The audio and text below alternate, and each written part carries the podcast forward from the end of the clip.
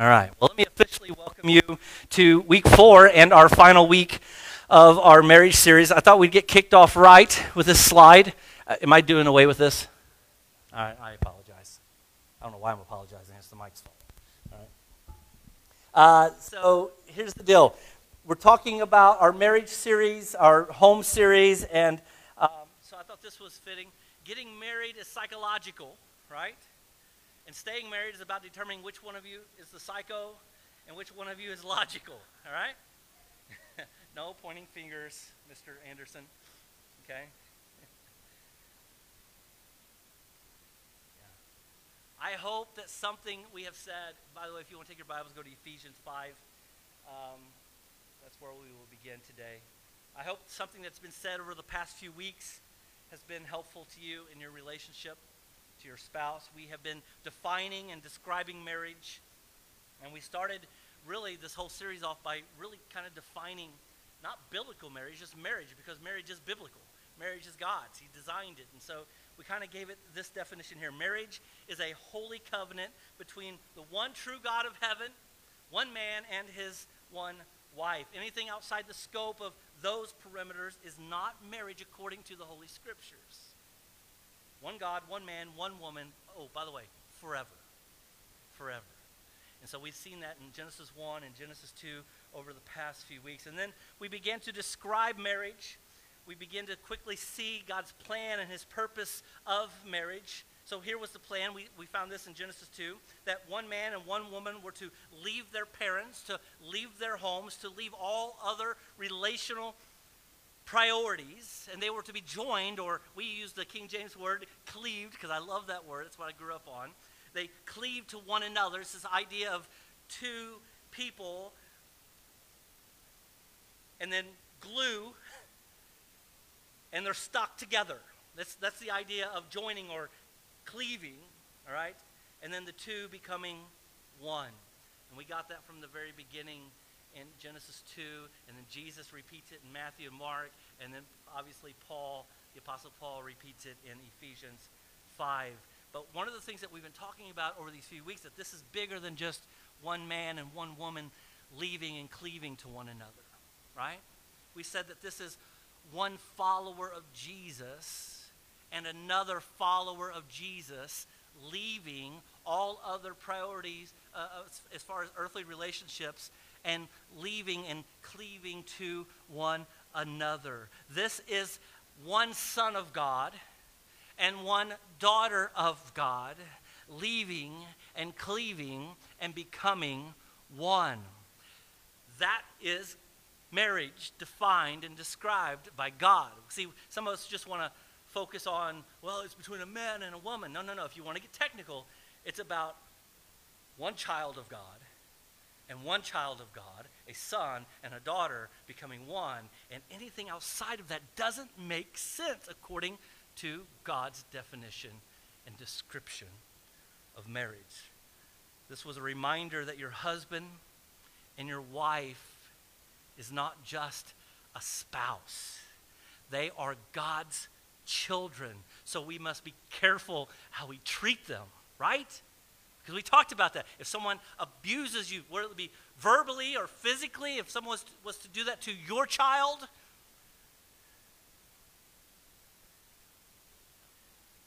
and yet God, a holy God, when he sees his children, his sons, and his daughters being abused, we must be very careful how we treat one another.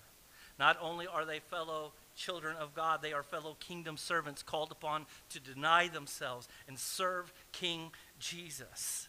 And not only are they family and servants, but they are fellow missionaries empowered by the Spirit of God to witness of the goodness and the faithfulness of Jesus. Marriage is much bigger than what we maybe originally thought. The past few weeks, we have discussed the purpose of marriage, and we use this phrase that marriage is a mirror. Marriage is a mirror that is to reflect the glory of God and the love of Christ for his bride, the church. Our marriages are meant to be an earthly representation of a heavenly relationship. And so the question on the screen is a fair question that every one of us must wrestle with. Does our marriage reflect Jesus well? Because that's the purpose of marriage. To be a small taste, a small glimpse of a greater God and a greater home. Does your marriage reflect Jesus well? It can. Remember the quote that we used from Chip Ingram in week one? Everyone wants a great marriage, but very few experience one. You can. It is possible. A great marriage, here's what we learned over the last few weeks a great marriage is really just one rule away the gospel rule. John 13, 15, Ephesians 5, 1, 1 Peter 2, 21. 1 John 2 6. Right? Do for one another as Christ has done for you. And here's what we said that means that our motive is our motive in how we relate to our spouse has less to do with how they relate to us and more to do with how Christ has related to us.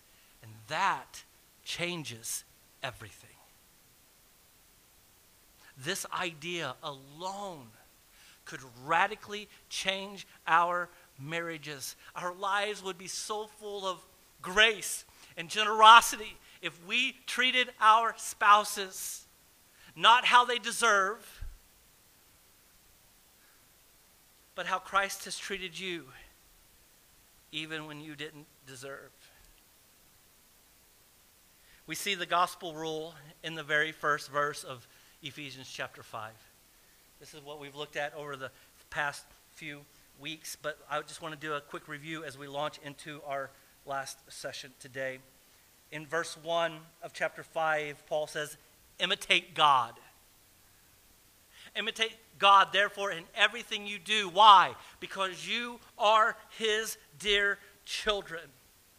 As we walk through this text today, you're going to see that you're going to see this rule over and over and over do. And the motivator is always going to be there to remind us. Why? Because you are his children, because of what he has done. Oh, you're going to see it over and over and over. And so in verse 1, he says, Imitate God because you are God's.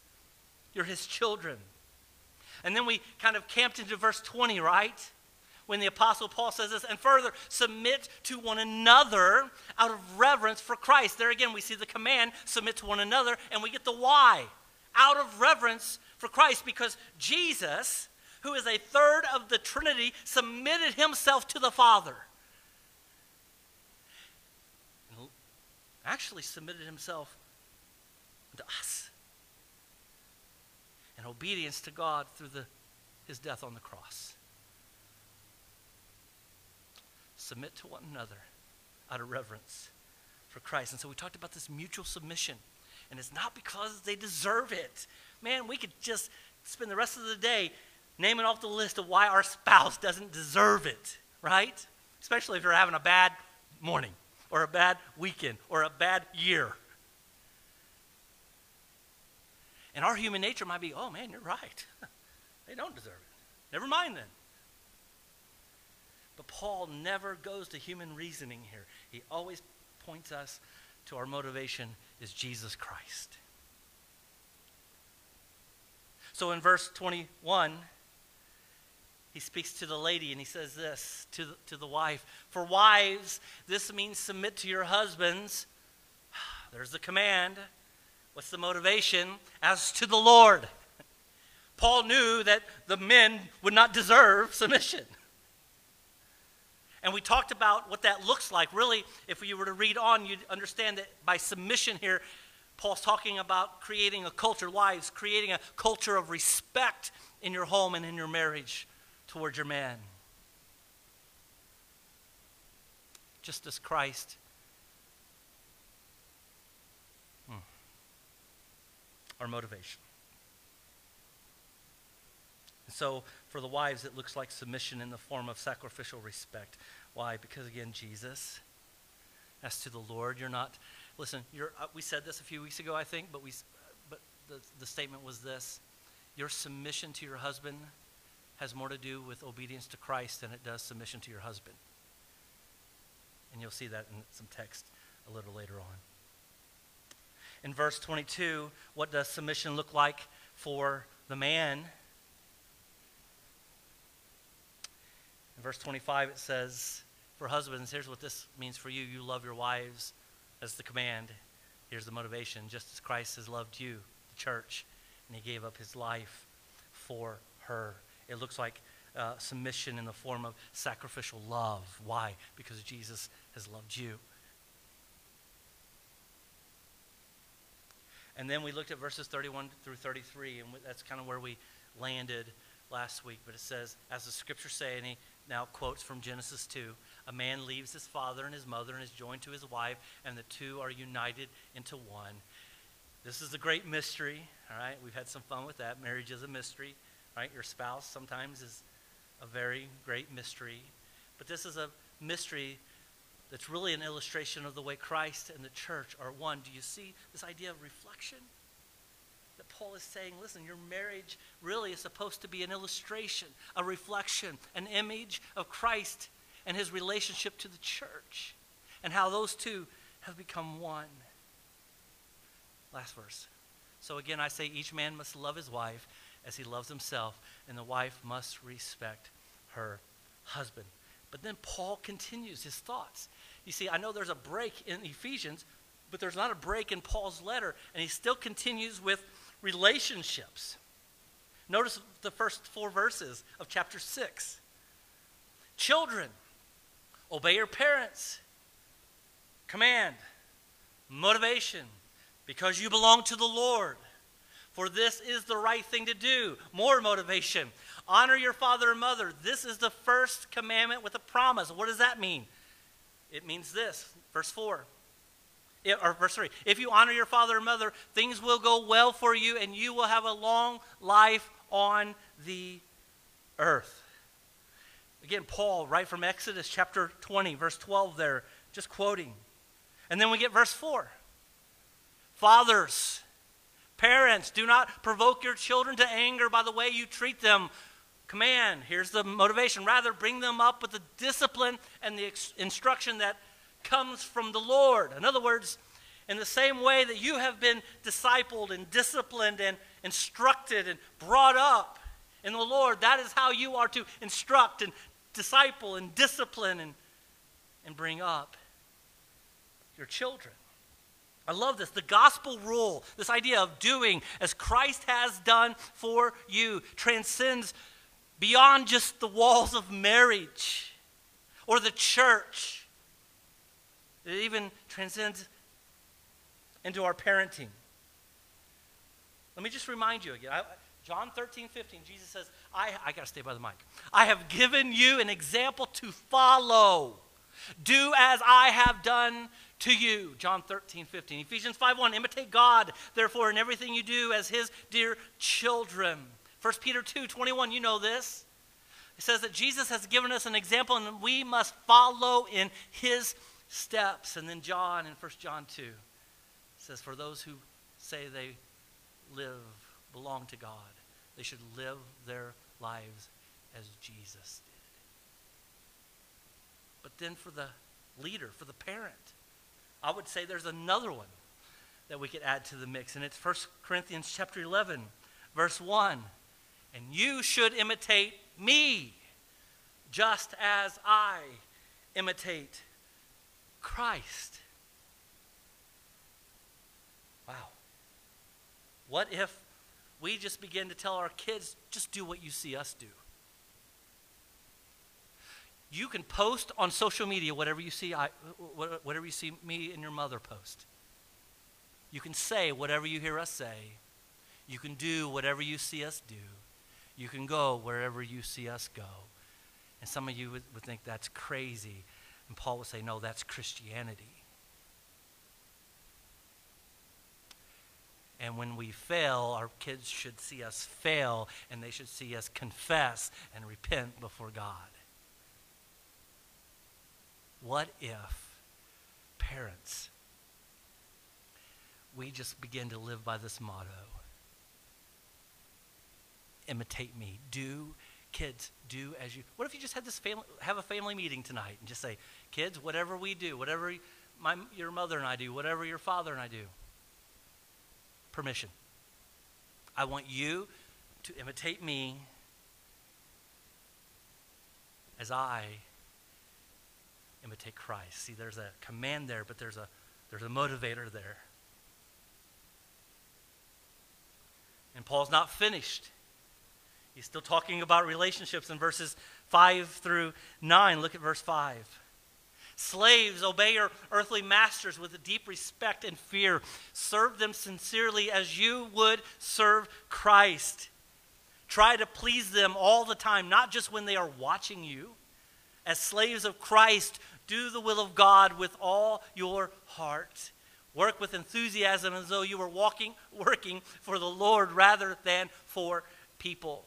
Remember that the Lord will reward each one of us for the good we do, whether we are slaves or free. In those verses, we see the commands, but we see the motivators too. Why? Why? Because we are working for the Lord, not man. In Colossians, Paul repeats this in chapter 3. Work willingly at whatever you do as though you were working for the Lord rather than for people. Verse 9 of chapter 6 of Ephesians.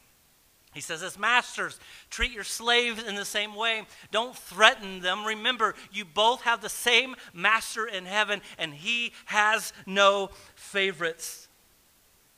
This text here is not condoning slavery but it's not afraid to speak into the darkness of it.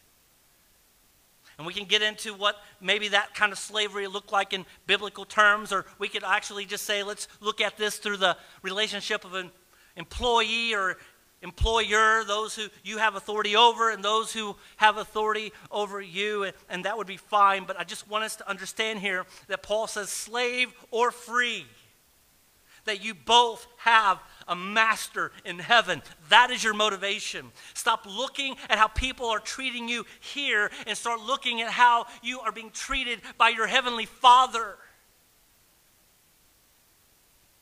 And then, whether they are good to you on earth or not, it won't matter. Whether they are watching you or not, it won't matter. Because ultimately, your reward will be given by your Heavenly Father who sees all, and all He's concerned about is why we do what we do. May our motivation be Christ and His finished work on the cross on our behalf. Hmm. And the message here is very clear. The gospel rule not only transcends marriage and family, but the gospel rule transcends every possible earthly relationship. And that's good news for us, church. Because God doesn't give us one rule of how we should treat these people and one rule for how we should treat this people, and uh, you know whether they are rich or poor, or whether they are male or female, or whether they are black or white, or whether they are Republican or Democrat. God doesn't care. He says, My rule transcends all of that and you are to do for one another as I have done for you. In fact, Jesus takes it a step farther. I just threw this, I think I threw it in there, Matthew 5. Did I put that in the? Jesus says this You have heard the law says, love your neighbor and hate your enemy.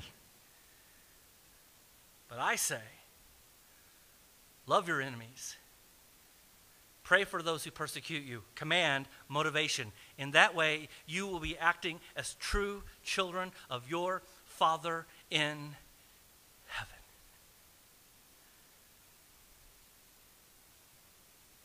No one is excluded from the gospel rule. And our motivation is to be that when we are doing as Christ has done for us, we are acting as the true children of God. True children of God are set apart by the gospel. Listen, the gospel changes us, it just does. If you're a Christian for 10 years and you look no different from the world, I'm not too sure the gospel has changed you. You might be a professional churchgoer. You might have heard all the right things growing up, but there might have never been a time that you went from death to life spiritually. The gospel will change you. And all of those things, all of those times that I just pointed out to you, our motivation. When the gospel changes you, you desire to be motivated by the things God has given to motivate. True children of God are set apart by the gospel. It changes us and we act different. And I don't want to stop there. We got to move on. Verse 10. A final word from Paul.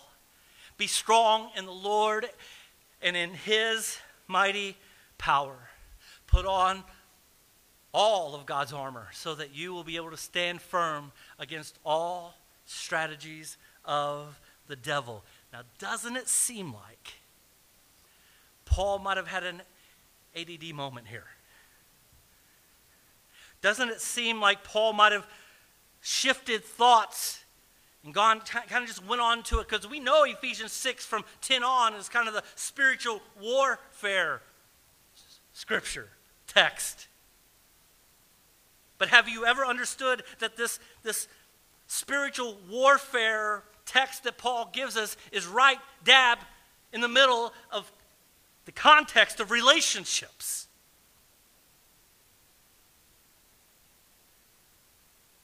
He goes from marriage and relationships to armor and strategies of the devil. And there's jokes there, but we won't make them. So, was this a mistake on Paul's behalf? Absolutely not. Paul knew exactly what he was doing. He knew exactly what he was saying. Because here's the truth, church God has a plan for our church. Do you believe that?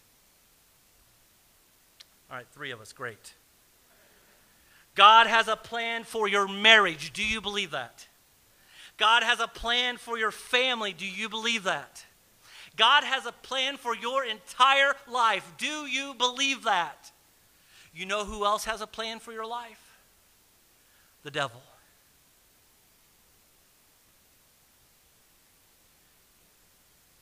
The devil has plans for your marriage for your kids, for your church. The devil has strategies, and the goal of every single one of them is your destruction. That's it. Don't take this literally, but the devil wakes up every morning.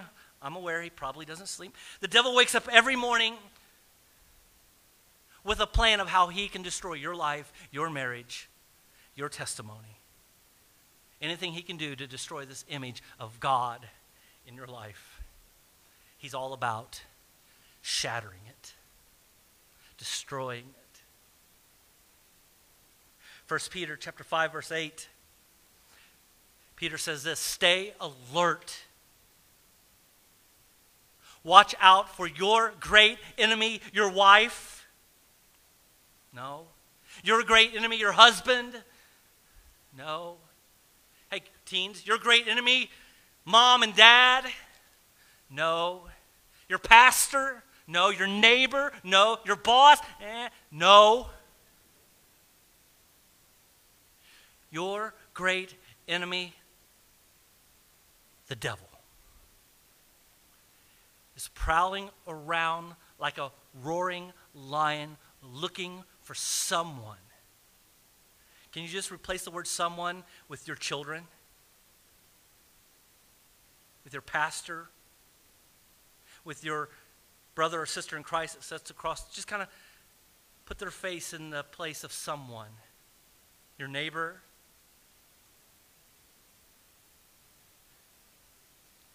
Looking for someone to devour. One of the devil's greatest schemes is to convince us that our enemies have flesh and blood. And in the very next verse here in Ephesians 6, what does Paul say? We, verse 12, we are not fighting against flesh and blood enemies, but against evil rulers, authorities of the unseen world, against mighty powers in the dark world, and against evil spirits in the heavenly places. We are not fighting against flesh and blood, and yet the divorce rate would beg to differ. And broken homes and broken hearts would say otherwise. Oh, God, that we would be reminded that our great enemy is the devil and not each other.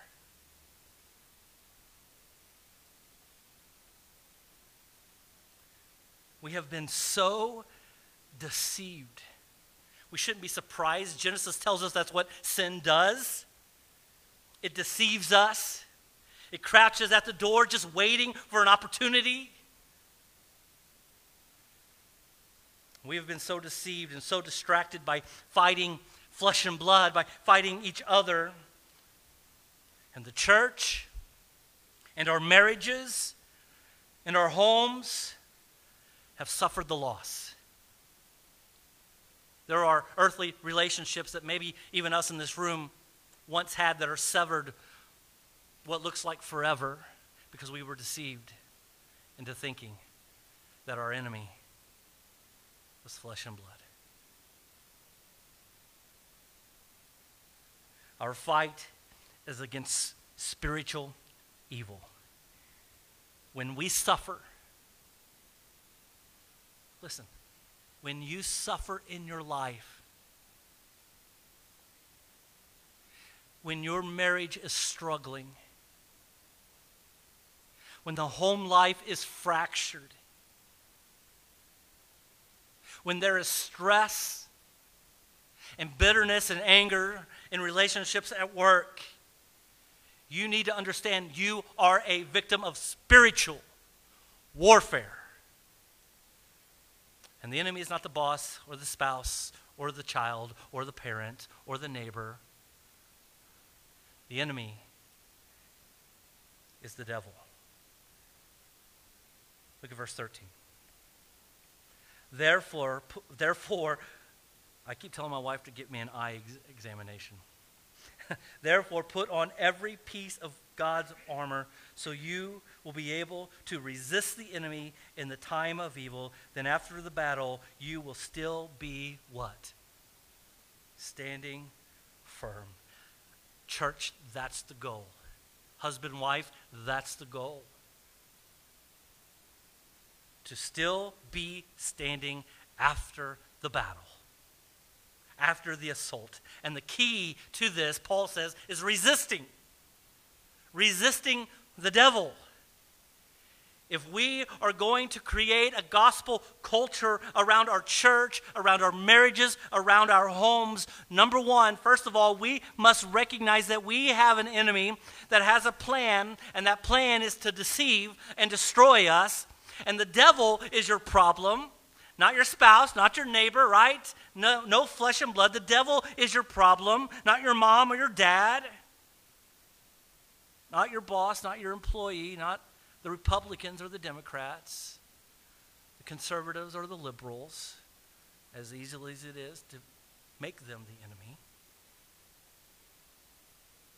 But we must recognize that we have one true enemy. Now, he might be at work, and he is at work in those that we consider to be possible earthly enemy targets. But there is, there is a spiritual war that we cannot see going on in the hearts of man. We must recognize that we have an enemy, and it's not each other, it's the devil. Number two, our only hope in standing firm is the solid footing of the gospel. It's our only hope. As we acknowledge the life, death, and resurrection of Jesus Christ, it leads us to repentance. And it leads us to become worshipers of God and God alone. And then, as we grow in that knowledge of who God is and what He has done on our behalf through the work and person of Jesus, it leads us to greater worship and obedience.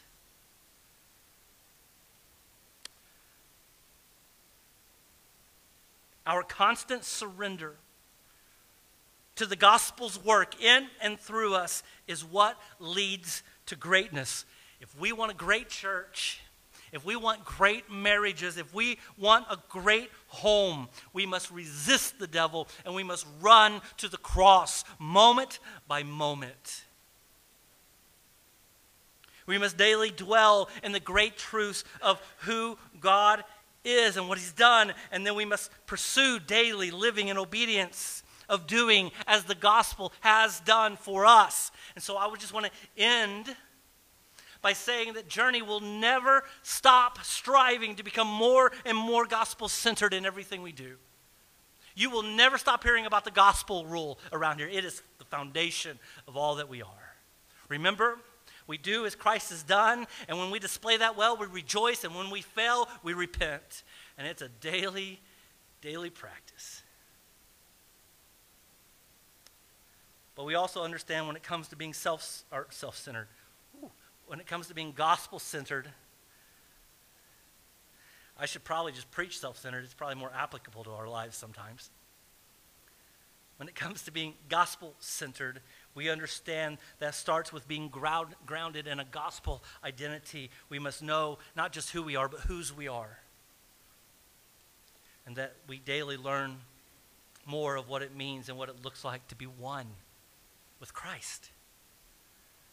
It's another thing we say a lot around here. We're family and we're servants and we're missionaries. It's our baptismal identity. We're baptized into God the Father, family, and we're baptized into God the Son, servant, and we're baptized into God the Holy Spirit, the one who has come to empower us to be a witness of the greatness of Jesus. Not only that, we understand that we must surrender to the gospel rule and let it rule our lives in every relationship we have. We also must continue to grow up into spiritual maturity through the practicing of spiritual disciplines. If this is it for you for the week, you're in trouble. You will not resist the devil and stand firm if this is your church for the week. It takes daily, intimate fellowship if you're going to be great, if you're going to stand firm. And we also know that we must go together on gospel mission to tell the world the good news of Jesus. I love our gatherings, but this is not enough. We must go beyond these walls together in mission of reflecting the gospel of Jesus to everyone we rub shoulders with.